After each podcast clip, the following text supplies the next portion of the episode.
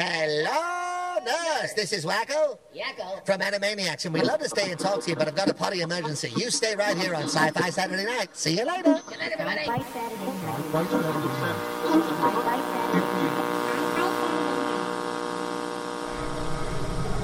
We will begin a mass invasion.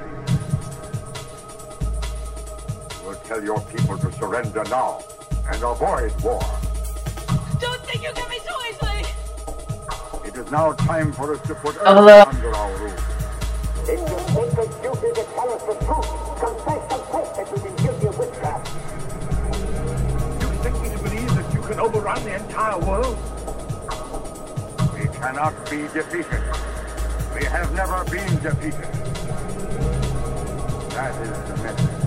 Brings all people. Yeah, they're dead. They're all messed up. Sci-Fi Saturday Night. Good evening, everybody. It's TalkCast 213. Tonight, redefining pain in an over-medicated world. Deep in Area 51 on the sub-level 9 True North Slidewalk next to the Marnie Noxon School of Retrophlebotomy.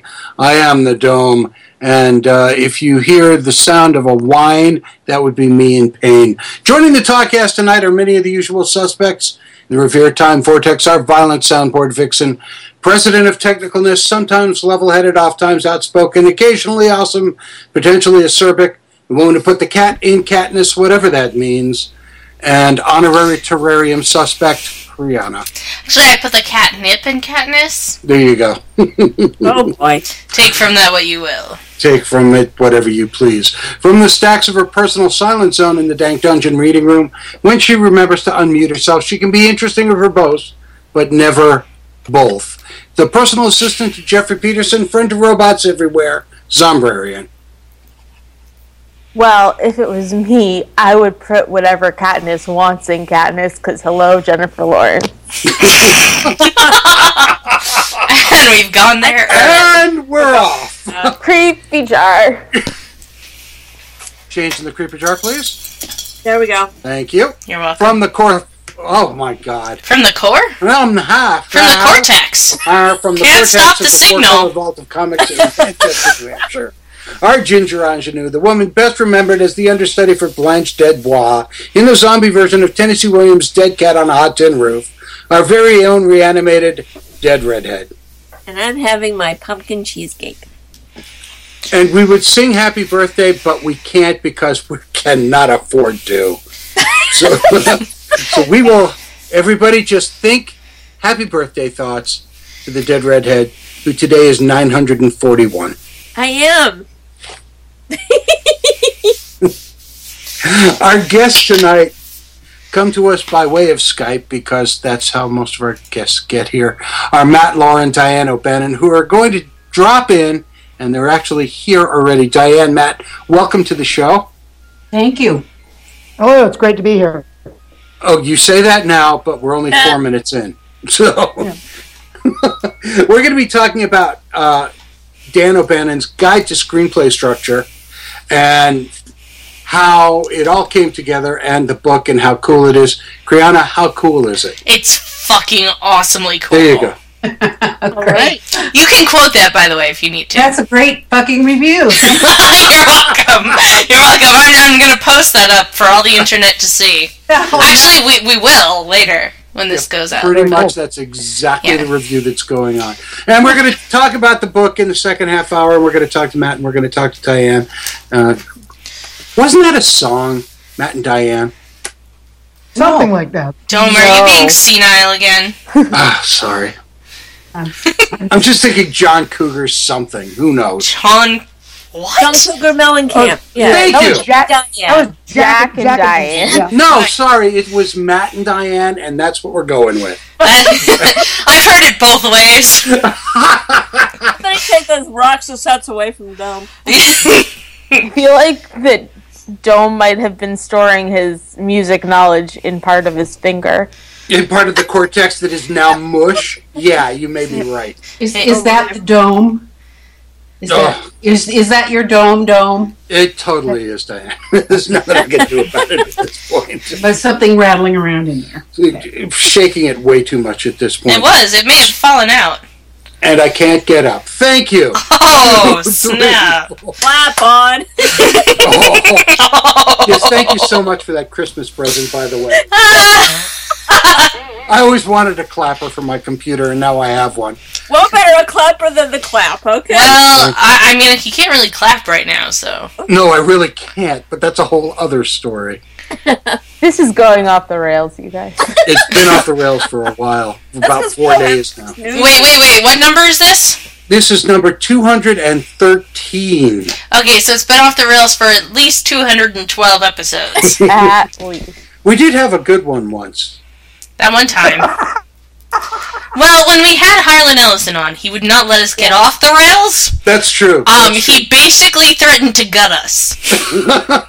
So... No, he was just going to hammer a dead dog to the door. That sounds unlike Harlan. I know. Normally he's such a peaceful and comfortable guy to talk to. And I would say at least that one episode was on the rails, but the rest of them... I make no promises. We never make a promise. He's a mellow cat. He's the Jimmy Buffett of science fiction.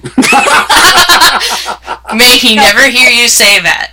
I have to say, I think Spider is the Jimmy Buffett of science fiction. Yeah. And I think I'm with you on that one. So anyhow, it's... Go ahead, Matt. Oh, no, I'm good. Okay. So it's the week after Christmas, and we're sitting here, and we're all kind of a little burned out by...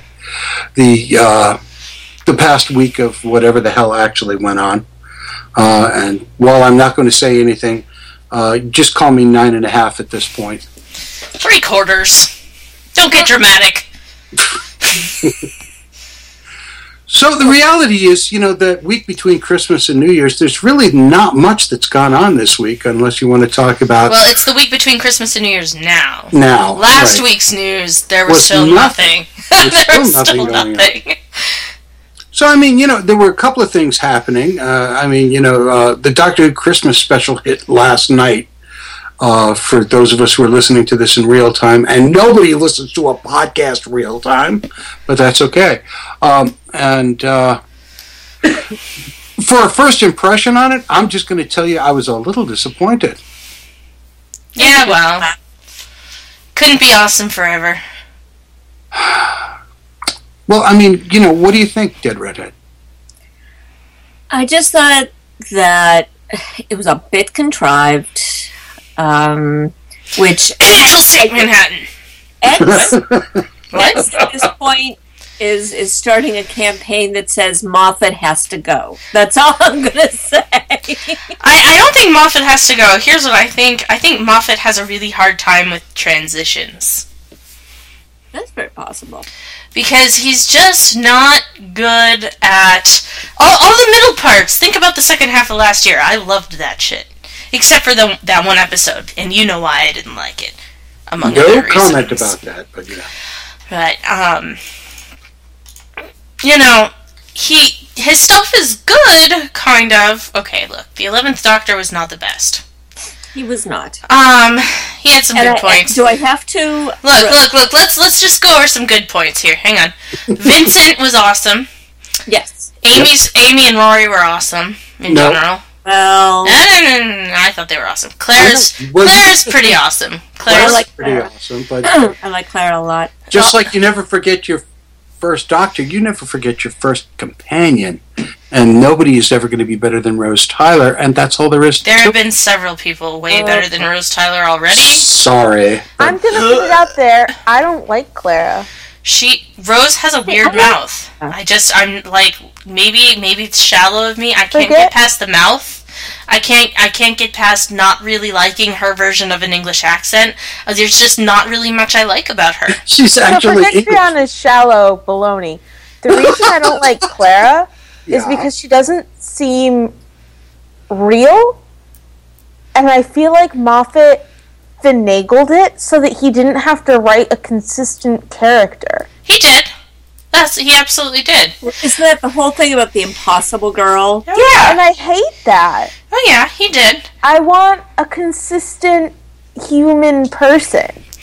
And then, play an opposition, and when you don't have it, it's a problem. Yeah. It's only a problem if you let it be a problem. Okay, I'm letting it be a problem. It's only a problem. Well, let's look at it this way. It's only a problem when you have plot holes the size of a trailer truck. Which Moffat does. I know. That's what I'm saying. You know, I've got to tell you, he's really good at individual episodes. Blink was a phenomenal episode. Oh my god, one of the best. Sure. And pretty much for the last half of last year, they were basically all just one-off episodes. But when he gets into these big, grand, series-spanning arcs, they are just not good. No, he can't do it. He doesn't know how to tie it together. That's the whole like River Song Silence arc. Not good work.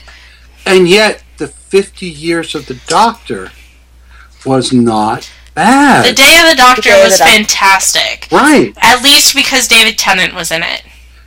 Well, and John Hurt. But it tied together. And a rabbit. And we got to see Tom Baker at the end. Yep. Yeah. And Tom Baker was just so adorable. He was. Absolutely. And really disconcertingly tall. Did I mention that last time we talked about him? Oh, he's ridiculously tall. Because Matt Smith is not a short person, and Tom Baker's just, like, towering over him. Yep. It's like, is this man 7 feet tall? Probably. He could be playing basketball. Probably should have been playing basketball at some point, yeah. No, he didn't. But my point here is that Matt Smith himself, not a bad doctor. He was acting circles around the writing that he was given, unfortunately. And he was. And in particular, that one episode I didn't like, he was. And that writing was particularly egregious. Yeah. Well, I got to tell you, if we're going to accept this guy as the new Doctor, and we probably should because he's a terrific actor. This guy? Peter Capaldi, who we've seen on the show once already. Twice already. Twice? Really? I think twice. He was in Day of the Doctor. Yeah. Oh, that's right. I forgot. Well, his eyes were in Day of the Doctor. Well, that's all you needed was his frickin' eyes and his eyebrows. They were powerful. They're piercing eyebrows. Not the eyes, the eyebrows. Moldering. Yeah. So, I mean, we're sitting here at a point where we should have given him, I think, the proper introduction, or at least not relegated him to the last 40 seconds of an episode that was pedantic as hell. But that's always how the regeneration goes. For a few seconds. Do I have to, again, regurgitate what my mother said earlier? Sure, go ahead. Yes. Because it was funny. It was funny. All about that Matt Smith. I don't like him. I wanted to do him. Very upset. Feedback noted. Feedback. We'll pass that on. And appreciated, quite frankly. We'll pass that on to our contacts somewhere. At the BBC, yes. Absolutely. Yes, but the BBC does not stand for the British Broadcasting Company. Well, not in this. We have to disclaim that. That's right. It maybe stands for the Boston Beer Company. It could. If there was such an entity, which now I'm going to go out and make one of those, because that sounds amazing. Well, there is a restaurant called the BBC. Be careful. All right. You know what made up for a love it or hate it, meh-ish kind of Doctor Who Christmas special? Please tell me. The Doctor Puppet. Oh my god, they were so cute. So cute. Adorable. And we're going to have the link to that so that y'all can sit there and just kind of go, oh. Because you really, that's exactly what's going to happen. The angel puppet was one of the cutest things. The little ornaments on the tree. I know. It was just adorably cute. And we sat there and watched it Christmas Eve. We did. We gathered around the fire. And by fire, I mean the Sony LED TV. And we exchanged stories of our... No, I don't know. I don't know where I was going with that. You had no place to go. I just wrote myself into a corner there.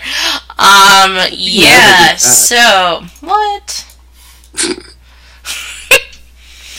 And if we're going to talk about, the doctors and previous doctors and all that, Priyana. Your segues need work. See, at least they are there, and I'm drugged up. You know what? At some point, though, they don't have to be there. Mm-hmm. You could just talk about stuff. So go ahead. Talk about it. David Tennant is lending his incredibly sexy vocal talent to a BBC radio show called A Night with a Vampire, which is available on their website. I think it's the BBC4 website. But the important thing being is that there are alternative venues for consuming this media, because you only have, as of recording, probably negative 2 minutes to listen to one of those episodes. So we'll put the link up and you'll be able to listen to next week's show, unfortunately. And speaking of the BBC broadcasting things, you know how they broadcast things? How do they broadcast? Do they broadcast things? They do. They do it with satellites. Oh, good lord. What? Those satellites are in technology. Okay, so my segues suck? I'm not giving her a pass for this one. I'm sorry. Okay, but it's an interesting story. No, it's just a terrible segue. I know, it was awful. I'm sorry. You should be. I feel shame. Prostrate yourself before me. Can I talk about the UK now? Please. Alright, so things like solar flares and other science-y, spacey stuff. Oh, good lord. Do you have to talk like children? I didn't remember any of the other words they used. Science-y, wyancy? Really? Timey-wimey. No, I said science-y, spacey. Anyways, there are things in space that they call space weather, apparently. Or maybe they were simplifying it for stupid people like me. And I'm not saying they were, but stop interrupting with your non-talking points. I believe they were talking. You make me talk for longer when you interrupt. I know, it's cute. Alright, so the UK is going to start in the spring of 2014 forecasting space weather, like solar flares, so that they can respond more quickly to things that affect satellites. Well, that's just crap. If you've watched Stargate, you know they can't predict solar flares. Well, no. That's what makes time travel such a bitch. Yay. Well, I'm sure that the SG teams are going to be very excited, because the UK is one of a very few countries in the world who actually bother to forecast space weather. And that's pretty cool that they're going to do that. If Samantha Carter can't do it, I doubt the entire UK can do it. Just saying. Real science. Yay! Yup. That's our new theme music for anything that's real science. That's okay, because I'm just extracting that clip right now for us to be able to use from now on. Yay. Indeed. Somebody talk about something else. We got nothing else. Oh, we do, though. We have one other thing. There was a Sherlock thing. Oh. Was? Yeah. It was, actually, yes. That's exciting, too. Speaking of things that are a stretch to be on our sci-fi show. Whatever. Hey, it's a Cumberbitch thing. Yeah, we're Cumberbitches, yo. We are Cumberbitches. So you guys are. No, you're a Cumberbitch, Dome. No, I'm not. See, I'm not going there for that. Sorry. We can't get away from the BBC tonight. They released a season 3 prequel mini episode. Did you say crequel? Prequel. She tried to not say that. It's Dead Redhead's birthday, and now she's old, so she's gone deaf. I am. So. She's only 914, leave her alone. Yeah, I know. Sorry. It's 7 minutes long. It's really adorable. It is the perfect season appetizer, because you watch it and you're like, I need more! How many views does it have on YouTube while we're quoting stats? I don't know.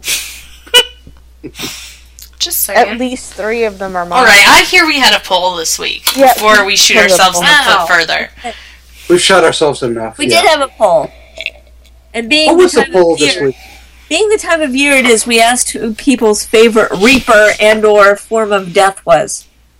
Oh, I wish I had remembered to vote this week, because if I'd remembered to vote, I would have said Death on Supernatural. Well, you I love would that guy. Have been in the majority. Oh, really?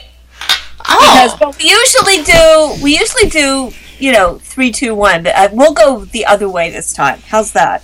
Okay. Let's start with our winner. Our number one was, in fact, the Death on Supernatural. He is... went so far as to send me Death's intro with the Cadillac, and I have to say it's pretty hip. He is really awesome. So he was number one. The show is beginning to grow on me. Oh, wait a minute. Whoa, back it up here. So which part of the show is growing on you now? I'm finding it palatable to watch at this point.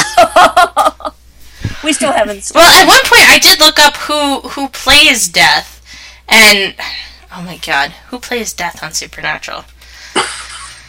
I don't have a Supernatural wiki in my bookmarks bar. Why not? Your bookmarks bar? Because that would be geeky. Oh, right. Lord knows you're not geeky at all. No. Portrayed by Julian Riching. Okay. He's actually played Death in a couple things, or a bad guy. But I mean, Death isn't really a bad guy in Supernatural. He's just kind of there.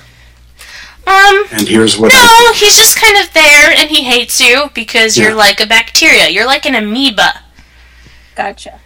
But no, he's really, really cool guy, and he's done a lot of cool stuff. Which I'm looking up right now and trying to. He was in. I mean, like, he was the ferryman in Percy Jackson. That was one of the things that I saw. He's played Death before. Okay, I mean, he has experience with the role. But if you just look at this guy, you're like, Death. Yeah. He has a very interesting face. I'll give you that one. From what I saw. And you're like, he just couldn't be anyone else, because his he's like got a very thin face, and it kind of, it's not skeletal, but it's just like, if he lost a lot of weight, it would be. Mm-hmm. And he doesn't have to, you don't have to dress him up in anything. It's Supernatural, all he wears is a suit and an overcoat, right? But he's Death. And he will eat you for breakfast. And okay, so I want to know about the rest of the poll now. Yeah. Whatever. This is the only one that mattered. Coming in at number two was many of our favorite, and that happens to be Death in the form of a little goth girl with a little tiny tattoo in her eye from the Endless. Because everybody loves that Death. Not really, but moving on. I do. I love her. Okay, I love her. She's adorable. She's amazing. She is. Thank you, Zombrarian. I believe this is by the same person, right? I want to see if she made the list. What's number three? Now, number three is where it gets complicated because we have a split. We have a three-way split between the Reaper in Monty Python's Meaning of Life. Which was hilariously cool. Yep. The Death in Woody Allen's Love and Death, which was kind of the same Death, if you see the movie. Yeah. They were kind of the same one, both based on that Swedish movie. And the third of the split is from the TV show Reaper. Oh. Which I'm like, really? I didn't think people even watched that show. We did. I know. It was one of those shows that was good, but we didn't really miss it when it was gone. Yeah, he was good though. He was a good dad. I should have voted, because then maybe Mandy Patinkin's character in Dead Like Me would have won. See, I was waiting for somebody to say Dead Like Me. Nobody did. We did have somebody vote for Discworld, the Death in Discworld, which he even has his own trilogy of books, doesn't he? Right. Yeah. And there's somebody voted for the Death in Animaniacs. Or in Bill and Ted's Bogus Journey. Bill and Ted's, yep, absolutely. And X made me promise to say that his vote was for Judge Death in the Judge Dredd comic series. Oh, good Lord. At least it was the comic series, thank you. Yes, in the comic series. So that was our poll, gang. Yay! And you managed to stretch that to almost a whole half hour. Woohoo! Not sure how or why we bothered to do that, but I mean, it's an interesting time of year to try to do it. For next week. Well, we don't have a show next week. 2 weeks. 2 weeks. So we'll stretch the poll out for 2 weeks, and hopefully it'll be something that has something to do with something. It'll be like, what's your favorite Supernatural episode? Yeah, that should work. Not a problem there. Which brings us to the second half of the show, in which we talk to people as opposed to each other. And dropping back into the show are Matt Lahr and Diane O'Bannon, who are going to talk about Dan O'Bannon's Guide to Screenplay Structure. Matt, Diane, welcome back. Oh. Thanks. I was interested in your poll, hearing all the new stuff, because I haven't been following it all, and so you run it down for me and what I have to look at and what I don't. I can't be bothered. Perfect. Awesome. That's our function here in this little universe that we've created. Glad we were able to help. Well, yeah, but I do like Sherlock, so... Spoiler alert! Anything written by Neil Gaiman, just walk the other way. Hey! Oh. Sorry, guys. God. Sorry. Couldn't help it. I had to get it out. Now I feel better. If I had kept it in, I would have gotten sick. See, I was going to mention Man of Steel, but then I realized we weren't talking about things where just watching it felt like death. So... I almost said, "Thank God X wasn't here," but you redeemed yourself. So. Absolutely, I mean, Man of Steel had to be for a movie to spawn a sequel. It should have actually been good. It wasn't. That is almost never the case, though. Everyone in Metropolis is dead, right? I mean, I watched that last half hour of that movie. There's a scene where Zod and Superman are talking to each other. It looks like they're standing on ground zero in Hiroshima. Nobody is left alive. And yet, there's going to be a sequel. Congratulations. Well, you know, because, Dome, every now and then, like, Zack Snyder would cut to, like, somebody ducking behind a car. So everybody's okay. Yeah, that's good. The die was going to save you when the office block falls on your head. That'll work really well. Evidently, when you take out the 12th floor of a skyscraper and the rest of it just implodes down on it, everybody's still fine. Everyone is dead. Everyone is jobless. It was just a horrible excuse for a film. Just a horrible excuse for a film. Which kind of brings us to... how to make your films not horrible. How to make your film actually... I feel like I need to take this book and find Neil Gaiman's address and send it to him. No, stop with the Neil Gaiman already. Okay, look. He's written 2 episodes of Doctor Who, one of which was mediocre and could have been fucking amazing. The other of which was terrible and could have been fucking amazing. He also co-wrote Robert Zemeckis' Beowulf, which I didn't see. But he has co-screenwriter credit on that film as well. And I would like to throw up another terrible. Well, you know, it's really surprising how many writers who are actively working, don't hit it so often.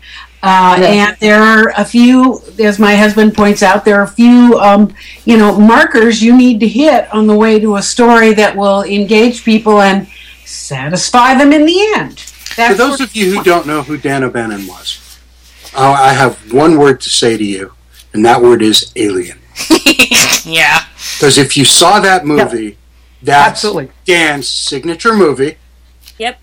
I mean, he's totally responsible for that screenplay, and that screenplay is amazing.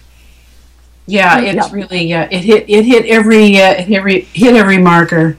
The Return of the Living Dead is a pretty good one. I love it. It's pretty good. For very different reasons, and that's kind of the thing. Movies. Well, of course, Dan also directed that film as well. Dan also directed Return of the Living Dead. Yeah, so that's pretty much most of his. He did the Total Recall as well, but they changed a lot of that. And at some point, I'm going to get my act together enough to put up his produced screenplays on the website, so you can see how he wrote them and how they were sold to the studios before anybody else mucked about with them. Which, of course, always infuriated him as the writer. Yeah, Everybody gets their hands in there afterwards and messes up his concept. So it's really funny. It was a perpetual sniff in Hollywood. So. Sure. That happens an awful lot. When we were in terrestrial radio a long time ago, one of my favorite interviews was with the writer of the movie Electra. For those who can actually remember that movie. No, wow. No, not really. But it had like 7 different writers attached to it at one point. Well, mostly, most often this is a total disaster, but there are cases where it works well. And in this case, when we were talking to him about it, and I said, how does it feel when you're number 4 out of 7 who have, been into this script? And he goes, I didn't really care. I got paid for it, at which point I realized he didn't really care. Oh, sure. Well, with a movie like... Go ahead, Matt. And with a movie like that, that happens more often than not. It's not like, Aaron Kruger's not home one night and just sits up and says, I cannot control my muse. I must write Transformers 3. That doesn't happen. They drive a Brinks truck full of money up to somebody's house and say, hey, we bought the movie rights to Chips Ahoy. Turn it into a script for us. So, a year later, you get Chips Ahoy the movie. And which is how Battleship actually happened? Oh, yeah, absolutely. He's not joking. Dan once took a meeting with the guy who was very distracted because he had what he was sure was the last franchise, so he couldn't be bothered to talk about what Dan was there for. The last franchise ever possible was the Hot Wheels movie. Yep. This was like 20 years ago, of course. I remember reading stories for 3 or 4 years about them trying to develop a Stretch Armstrong movie. And yes. His arms stretch long. That doesn't take 4 years to figure that out, really. And a lot of it has to do with, if you know how the movie business works now, all the studios are being run by people out of business school. They're not being run by creative people anymore, like in the 70s. So, you have people who aren't creative, who don't know how to build something. So their whole concept is, well, repackage something that we know already worked before and try to resell it as something new. That's why we're getting remakes and sequels and movies based on video games and things like that, because they don't know how to do anything else. They're not storytellers. Yeah. Well, it so pre-advertises itself, and what I'm trying to do, one of the things I want to do is try and shill some of Dan's screenplays is, look, it's the guy who wrote Alien. You don't even have to advertise it. All you do is put that up there, but they're not fun. So what can I do? Trying to cash in, but nobody's buying. So that's Matt, how today. It's okay, Matt. Let's take a little left-hand turn here, real quick, sure. And talk about how you met Dan in grad school and how that blossomed into you working on this book after his death. Well, I met Dan in 2001. I was a graduate student at a school called Chapman University, which is in Orange County, California. And I was working on my thesis project. My thesis advisor was Leonard Schrader, who probably is best known as the brother of Paul Schrader, who wrote Taxi Driver and Raging Bull. Right. And Leonard's main credit that most people know him from is the screenplay for the film Kiss of the Spider-Woman, for which he was nominated for an Academy Award in 1985. Raul Julia, right. Yeah, exactly. And William Hurt won the Academy Award for Best Actor for that performance. Right. And Leonard that fall came to us and said, our filmmaker residence at our school right now is working on a how-to book on screenwriting, and he's looking for a grad student to assist him with the book, do some research, help him out with some film analyses and such. And he mentioned the name that it was Dan O'Bannon. And I didn't need to be told who Dan O'Bannon was. I grew up reading Fangoria. I grew up reading Starlog magazine. Dan was a known commodity to me. And I used to work for them. Oh, yeah, absolutely. That magazine was my bread and butter when I was a kid. And, Dan, and I all my fellow classmates said, this is a great fit for you, Matt. You should do this. So I had Leonard put me in touch with Dan, and we talked. And I decided to, we got together to see if kind of it was a good fit. And it was a little complicated for me logistically because Dan at the time, I think, Diane, you guys were living in Pacific Palisades at the time. Yeah. And I was living in Orange County, and I had no car. So whenever I actually got together with Dan, the entire time we were working directly on the book, I had to rent a car for a couple of days because I didn't have an automobile that entire time.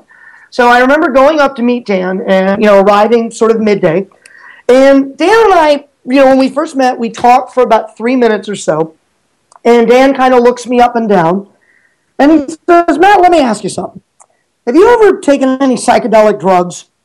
And I said, "No, sir, I can't say that I have." And Dan says, "I didn't think so. You look like Clark Kent." And that was my introduction to Dan O'Bannon. And fortunately, the fact that I looked like Clark Kent apparently wasn't a problem. And we ended up working together on the book for about 2 years after that. And it was a really interesting experience. It was very much, because a lot of people ask me, well, what did you learn from Dan? What did he teach you? And what I remind them was Dan wasn't there to teach me anything. I wasn't there as a student of his. I was there to help him teach other people. But screenwriting was so innate in Dan by that point that I feel like I almost learned a lot just by osmosis. It was almost like just being in the room with him and hearing him, how he thought about story and the way he discussed story. I learned so much just by being in his presence. It was very much sort of a student at the feet of the master kind of a relationship. One of the best experiences I had with him was at one point when I was working with him, and this was after you guys had moved to Culver City, Diane. I arrived to find him putting a videotape in. He had a VHS player at that time, so it shows you how long we worked on this book. And he was putting a tape in, and it was a tape of Return of the Living Dead. It was getting ready to come out on DVD in an anniversary edition, and they'd sent over a tape so he could check the color timing on it. And he asked me if I wanted to look at some of it and make sure the color looked okay. And I basically was treated to a live director's commentary track. And Dan kind of told me stories about all the people he'd worked on the film with. He explained to me how a lot of the special effects were done. And it was really just a great experience. Shortly after that, we worked together for about 2 years. And Dan, unfortunately, had battled health problems on and off for a large period of his life and took something of a turn for the worse. And he passed away it was around this time of year, in 2009, shortly before the holidays. And Diane and I had kept in touch through that. She was kind of my connection to Dan while he was sort of in and out of various treatment centers. And in early 2011, I guess it was, Diane approached me and let me know that Michael Weesey Productions, the folks that published Save the Cat and Your Screenplay Sucks and a lot of other books, were interested in putting out Dan's book, but felt that the manuscript wasn't quite 100% there, and they needed somebody to do a little polishing, finish off a couple of sections. And I knew the material better than anybody. I'd worked with Dan for 2 years and asked me if I would take it on. And at that point, I spent out another year, I believe, on the manuscript. And it came out just last January 2013. Yeah, just a year. Just a year now. Well, I mean, we were talking about how much other writers who I shall not name again fail at their jobs. And as I'm going to be honest, I didn't get a chance to read the book cover to cover yet. And, I mean, not having an interest in being a screenwriter, I'm not sure. Well, actually, I take that back. I am sure I'd get a lot out of it after just flipping through it. I think anyone could get a lot out of this. And it wasn't what I expected at all. I don't know what I expected, but this wasn't it. Yeah, it's full of really good advice. If you read it, you could be a much better film critic than you were before, honestly. Yeah, well... I mean, it gives you the basis for, why am I not satisfied with this, or why do I think this is a piece of crap? And you can go, I know why it's a piece of crap, because it didn't do this and this, Exactly, and that's exactly the reason that I think Dan was the person to write this book, well, and Matt, but you know what I mean, is because clearly he's brought his expertise in writing and managing the flow of a screenplay into this book, because even just flipping through and reading random paragraphs at a time, every single random paragraph grabs me in and makes me want to know more about what he's talking about. Oh, thank you. Fabulous. That's not one sentence in here is not interesting. I mean, even flipping through the table of contents is freaking interesting. I'm flipping through the table of contents and I see Citizen Kane, okay, whatever, and then Dumb and Dumber. Okay, whatever. I love that. Yeah. But it's a book about screenplays. It's a book about film. I see Citizen Kane. I'm not surprised. Right. Why would I be surprised? It's Citizen Kane. I'm not surprised. And then I see, okay, King Lear, and then Psycho. One thing a lot of folks have mentioned to me that grabs them is there's a moment in the King Lear section where we draw a comparison between King Lear and the Texas Chainsaw Massacre, which if you understand the principles of classical tragedy and what classical tragedy is, it makes perfect sense. I can see that. Yeah, classical tragedy is meant to evoke pity and terror through things like suffering, open wounds in plain view, and we actually drew the comparison that you can sort of sum up the conflicts between the characters in a lot of Shakespeare with the tagline on the Texas Chainsaw Massacre poster, which is, who will survive and what will be left of them? And, it's funny when people think you're putting those two works together, they think there's no comparison, and then you read it, and people are just usually like, oh, okay. And I think they understand at that moment how deeply Dan gets it, how deeply he gets story and understands how these things all go together. And that's one of the reasons that we wanted to include something like Dumb and Dumber. Because Dumb and Dumber is using the same storytelling principles as something like Citizen Kane. Regardless of how it's using them and how well it's using them, it's trying to tell a story using the same mechanisms that something like Citizen Kane is using and something like King Lear. Because we also went back to theater because Dan wanted to show that not only has this storytelling process worked all through cinema, it's worked prior to cinema. It's worked prior to cinema. Let's agree on that. I mean, there's a whole section where we discuss Aristotle. We go back to Poetics. And Dan discusses how these storytelling principles were in use even then. And how you can look at there's a book out now on the market called Aristotle's Poetics for Screenwriters. So these are principles that were written 3,000 years ago in Greek that still hold water today in certain aspects. And I think it's a common pitfall of certain maybe non-traditional types of writing is to go for the X writing for X, be it screenplays or comics or, video games or how to write for this, and less of an emphasis on how to write. Oh, yeah, absolutely. Well, the funny thing is, I mean, Dan actually says in his book that he's not writing a book to teach you necessarily how to write well, because he doesn't even know if that's necessarily something you can teach. But you'll notice when you read once you read the whole book through, he doesn't discuss dialogue barely at all, because it's just something that, and it's generally considered common knowledge that dialogue is generally considered to be something you really can't teach. It's something you kind of have to develop an ear for. But he does think that there's certain principles you can use. That you can use and that you can use to teach. It's not so much the writing itself as constructing a story.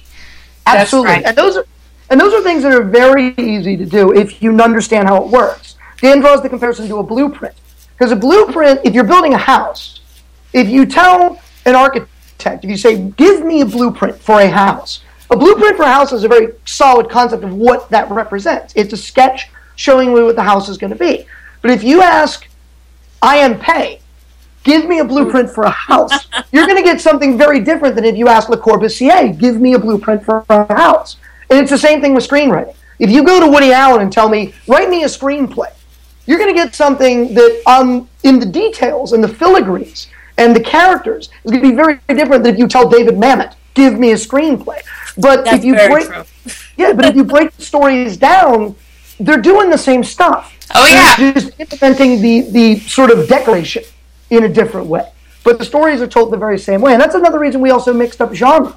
Because we didn't want people to necessarily think, oh, Dan wrote science fiction and horror films, so this is only a book that's going to make sense if you write those genres. Exactly. And you could have the best, I'm going to call what Dan put down here is maybe a foundation for a screenplay. You can have the most solid foundation, and if you're a crappy writer, no one will still buy it. But if you are an amazing writer and you don't have a good foundation, no one will still buy it unless you wrote Transformers. Well, the interesting thing is the way Hollywood works now is there's a lot of people that make a good living just on a specialty. Because I talked about dialogue before. There's some people that can't structure a story for shit who are great dialogue writers. And they'll have a script that's well put together, but the dialogue is flat. So they'll bring in somebody and just say, we need a dialogue polish on this. Can you punch up the dialogue? Carrie Fisher does a lot of that. Carrie Fisher is a really well-regarded script doctor because she writes great dialogue. So oh my God, I could totally see that. She's so mouthy. Oh, her books. No, her books. Yeah. I could totally see that. Yeah. So a lot of times she'll be brought in to do dialogue polishes. Conversely, there are people who are really strong story people, who are really strong structure people. You get it in comedy a lot too. There's a lot of people, you hear the term gag men thrown around a lot. Yep. It's like, well, he can't tell a story, but he knows funny stuff. So they'll basically come in to put in the jokes, so to speak, and make it funny. You know, and so you can actually make a very good living doing that. There's a lot of people that make a great living doing, you know, getting paid $200,000 for 2 weeks' work on a script that they don't get credit on, but they just polished all the dialogue on. You know, Carrie Fisher's been dining out on that for years. You know, it's a nice way to make a living if you can do it. Wow. You know, it's funny because in that very first chapter, when Dan is talking about, isn't there a book where you could just figure out the plots? And please tell me that the Plotto method actually exists. Is that a real book? I have Dan's copy of Plotto. Diane gave it to me. Sweet Jesus. Shortly after the book came out. I have, in that little passage of Plotto that's in that book, that's the whole goddamn book. That's what that book is like. for something like 225 pages of that is what Plotto is. Conflicts fall into the following general classifications. Now comes a fucking list, and oh my God, and I'm sitting here reading. Yeah, it's almost crazy. It's almost crazy. You think, who would have sat down to write this garbage? But there it is. I mean, people have been struggling this for a long time. I think out of sheer frustration after 40 years of writing, my dear husband said, well, what can I say about it after all of these years and after studying all this stuff? And here it is. So it's a really, although it's a really accessible book if you'll understand it. It's not. It's very erudite also. I mean, if you want to know about Aristotle, if you want everybody's theory of story condensed, it's right there in the book. And then Dan takes off from those things and gives you what he's discovered after all of this time. I can't tell you this, nobody can guarantee you got a hit, you got this and that, but I can guarantee you if you follow these simple rules and look for this stuff, you'll have a story that works to take a person from the beginning of your tale to the end of it. It gives them chills and thrills and leaves them satisfied. And I think I don't know if anybody could do any darn better. I'm not sure they could because, and let me, not to correct you, but I don't think he just says, here it is. Because I think throughout this book, you are, if not begged, asked very politely to think critically. Well, yes. And there are, in fact, little blanks for you to actually write in what you think. You are asked to think, and no one's checking this. This is not a quiz. This is not high school. But it kind of is, in a way. But it's formatting it in a way, because when you actually physically write something, different processes are going on in your brain than if you're just reading through and going, yeah, whatever, okay. You actually have to sit there and think about what you're writing. Why am I writing this? It's a much different process, and it's a process that makes it easier to actually think about why you think that's the answer, which is a key concept that's missing, I think, in our educational system. Well, it's a key concept in storytelling in general. A lot of times, if you've studied screenwriting, if you've studied storytelling, they always say the central question that you need to answer is, what does the hero want? But I've always thought that is only half of the question that you actually need to ask. The question that you need to ask is, what does the hero want, and why does the hero want it? And in that why is where you get character. That's where you get the inner life of the person. Like, what does Indiana Jones want in Raiders of the Lost Ark? He wants to find the Lost Ark of the Covenant. But why does he want it? He wants it because, for a number of reasons. He wants it because he wants to be the greatest archaeologist in the world. He wants it because he wants to rescue his country from an old and evil. He wants it because he wants to help stick it to the Nazis. He wants it because he wants to impress Marion. He wants it for a lot of different things. And all of these things teach us a little bit of something about who Indiana Jones is. And that's one of the reasons why that's a brilliant screenplay, why Lawrence Kasdan and Philip Kaufman did such a great job conceiving that. and putting that together, why Indiana Jones is one of the memorable screen heroes of all time. Because it's, and it's not belabored. It's not like Indy sits there and says, I want to do this because I want to be a great archaeologist and get the girl. He lets us all see it through just the things that he does and the choices that he makes through action. It's really beautifully done. Right. Yeah. And any movie that knows what it's doing does that and does it well. And there's too few of those out there right now.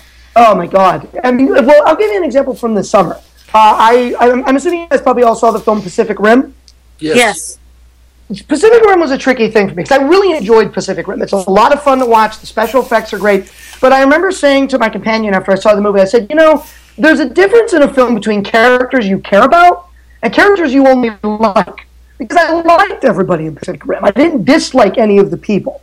But I didn't really care about any of them. I didn't care about what their struggles were. I wasn't particularly invested in the conflicts that they were dealing with. So it made it somewhat of a sense of where I felt like at moments I was just marking time between robots beating up monsters again. Which, okay, you know, I'll do that. Yeah, the robots beating up monsters were good enough that I was willing to sit through the stuff with the characters. Because there's movies that is ruined. I don't know if you guys remember Clash of the Titans from a couple of years ago. The remake. Oh, God, that was bad. I remember watching that movie with somebody, and I told them, I can review that movie in one sentence. It's a 2-hour movie that feels 3.5 hours long, populated entirely by characters I either disliked or didn't care about. Everybody in that movie, I either actively disliked them or I had no investment whatsoever in what was going on with them. There you go. So it's funny. It's so very much like my review of Judge Dredd. The very first one was Sylvester Stallone. It was one word. Why? Well, it's funny because I on my blog that I write, which is called The Movie Zombie, every year when I do my bottom 5 film of the year, my 5 worst, I give an award for the movie that I got the least out of watching in the previous year. I call it the Human Centipede Award for what I think are probably fairly obvious reasons. Oh, nice. And I actually gave my Human Centipede Award last year to the Pete Travis directed version of Dredd, which I described as grimy, cold-bloody, and senselessly violent. So I was not a fan of necessarily that version of Judge Dredd really either, unfortunately. But okay, now you have to tell us what this year's are. The Human Centipede Award? Yes. I went kind of weird with the Human Centipede award this year. My pick for that actually is a documentary, and it's a shame because it's a movie about a guy that I admire, who I'm a fan of, and I know Diane knows his work. There was a documentary earlier this year about Harry Dean Stanton, the character actor. Really? It's called Harry Dean Stanton Partly. Don't get too excited. And it's called Harry Dean Stanton Partly Fiction. And I have a cardinal rule with movies. One of my cardinal rules with cinema is you can't fake depth. There's nothing worse than a movie that is trying to be profound. And that movie is about 1 hour and 20 minutes of them throwing their back out trying to be meaningful. And it is just absolutely stultifying. I walked out of that theater, and all I got out of watching that movie was rid of about $14. That was all I got. It's not the worst movie I saw this year. The worst movie I saw this year was a film called Austin Land with Kerry Russell, and it's basically a movie about a young lady who's like a huge Jane Austen fan, and she goes to a Jane Austen fantasy camp in England. And it was written and co-written and directed by Jerusha Hess, who was one of the people that made Napoleon Dynamite, and co-produced by everybody's favorite vampire writer, Stephenie Meyer. Oh. And Christ, is it awful. I almost don't want to put it number one because it's just such a wispy, inconsequential nothing of a movie, but it almost doesn't deserve that because I could have beat up on Man of Steel more and put that in my number one slot because that's my number two because that movie was also a complete waste of time. X is going to be so happy. Yeah. You have Man of Steel backers in your crew? No, he hated that movie. He hated the last one and he hated this one. I would honestly, if you put me in a room with Superman Returns and Man of Steel, I would watch Superman Returns again first. Wow. Yeah. A burn. Yeah, that had to be painful to say. Listen, I have to speak truth. I have to speak truth when I see it. The movie zombie never lies. It's a problem. It's a problem if you're sitting watching a Superman movie and you're saying, boy, I can't wait until they get back to Ma and Pa Kent. That's the best stuff in this. It's the best thing in that movie. He's the only thing in that movie they don't have to make apologies for, in my opinion. I thought Henry Cavill was flat. I thought Michael Shannon was flat. It did not work. Russell Crowe's fine. He's saddled with the silliest stuff in the movie. Russell Crowe's fine, but exactly. Yeah, he hasn't got a decent line in the entire movie. Well, he's playing Basil Exposition, basically. He's playing the guy who's there just because Dan has a great section in the book on how to write exposition, which is one of the hardest things to write well. That idea where you have to have characters giving you information without feeling like all they're doing is talking to you. Because you see a lot of movies where characters are having conversations and you're sitting there thinking, I know this stuff, or they should know these things already. Well, as you know, I'm your brother, and as your brother, and the CEO. Yeah, it's even better when it's not a conversation and they're just, why did I say that? Yeah. Exactly. Because they're not talking to each other. They're talking to the audience. They're telling the audience stuff that the audience has to know. And Dan has a section where he talks about Alien, because Alien was a big problem for him. Because he had this whole subplot where these guys were space miners. And it was this idea of, well, how do I teach the audience about the mining? How do I teach them what they're mining for and how it works and the equipment? And Dan says, I finally realized at one point, hey, this isn't a movie about mining. It's a movie about people who are being, stalked by an alien. So just sort of give this to you subtextually, give it to you in a tossed-off way. And there's that brilliant opening sequence in Alien, that scene where after they're thawed out, they're all having dinner together. And I love that scene because it's just so offhanded. They're all talking over each other. It's a very 70s scene. It's like I've always said it's like something out of a Robert Altman film. And Ridley Scott just helms it so beautifully where it's just the camera's kind of a passive observer. It's back against the wall. It's not imposing on the conversation. Yep. And we don't get a lot of overt exposition, but from that scene, we know everything we need to know about the relationships between everybody on that crew. We know that they know each other, and they know each other well. We know who gets along. We know who's sick of each other. It's so beautifully done. I think it's such a beautiful piece of writing and directing and acting on everybody's part. I mean, and Diane and I have talked many times about just how fortuitous it was that cast came together for that film. Yes. Because everybody in that cast is just so spot on for what they need to be for those roles. Well, I mean, I think in summary here, what we've got is this, and it's not a long book. It's under 300 pages.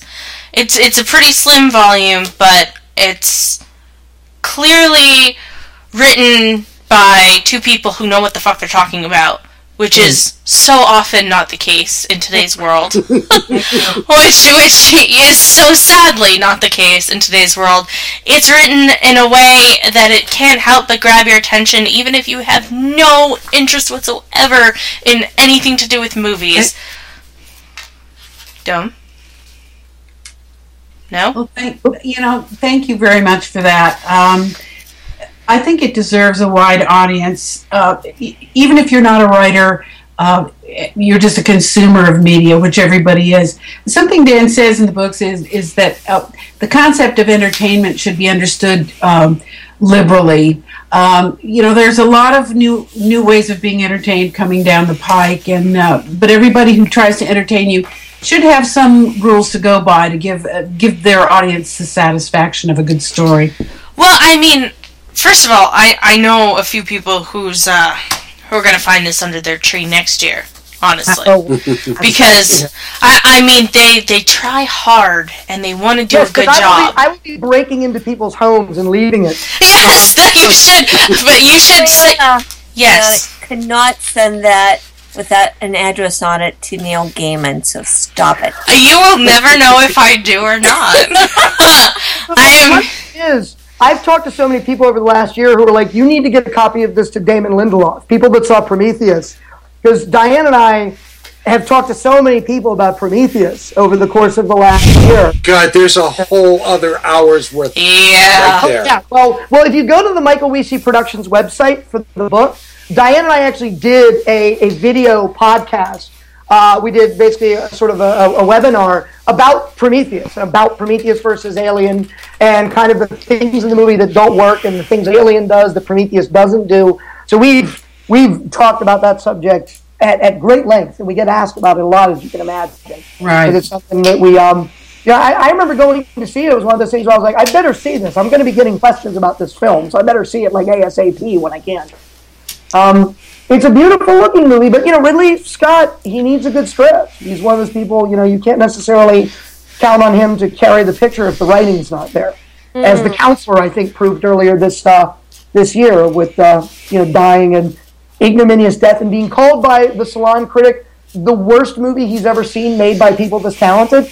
And, you know, Ridley Scott's obviously a talented guy, but if you get writing that doesn't work, you know, what are you going to do, you know?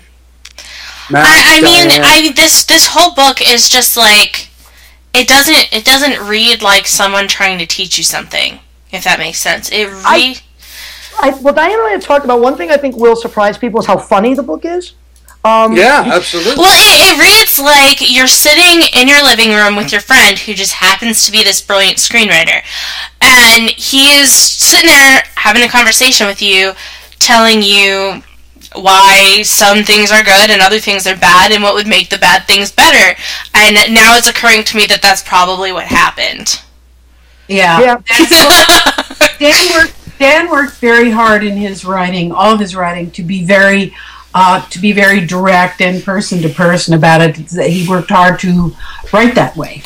And it's very personal, and there's a very strong voice to the writing. It's not pretentious at all. It's not overly explanatory. It doesn't treat you like you're a moron. It doesn't treat you like you're a child.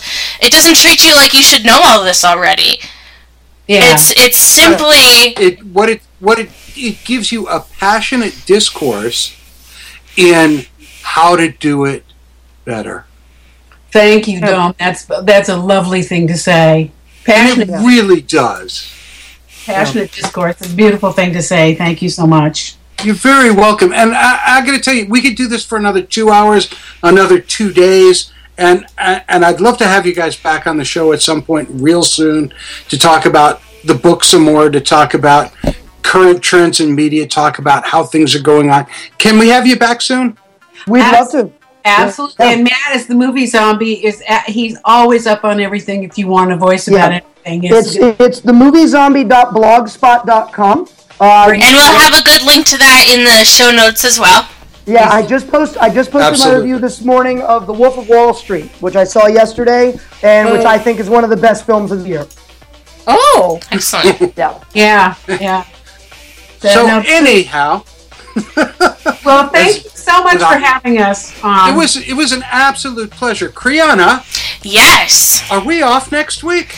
We have no show next week. Happy New Year's, everyone. What do we have after that? After that, on the 11th, we have Frankie B. Washington and James Biggie joining us to talk about the Robot God Akamatsu trade paperback. Hello. On the 18th, Aaron Wood shares his industrial design propaganda art.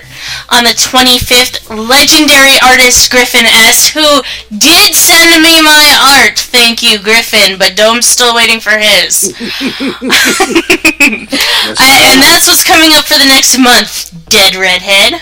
Sci-Fi Saturday Night is the official podcast of Boston Comic-Con, Granacon, Rhode Island Comic-Con, and ComicArthouse.com. Visit ComicArthouse.com for the best deals on original art from dozens of your favorite artists. Tonight's outro music provided by The Traffic Lights. Pick up their CD, Hold a Folk, at RobWattsOnline.com. Doom! You know, some days when we have absolutely no news, we have incredibly cool guests, as we did tonight, that make the hour just fly past. Thank you guys so much. And I want to thank the cast for, once again, another incredible year. How we keep doing this, I don't know. From the revered Time Vortex, the sweetheart of the soundboard, Priyana, and our grammar girl, Zombrarian. Thank you, ladies. Insert witty phrase here. From the four-color vault of comics, Dead Redhead, happy birthday, darling. Thank you. I'm officially a squared number this year. So. This is Dome saying ow, and also saying, Jeannie, Shared pain is lessened. Shared joy is increased. Thus do we all refute entropy. Good night, everyone.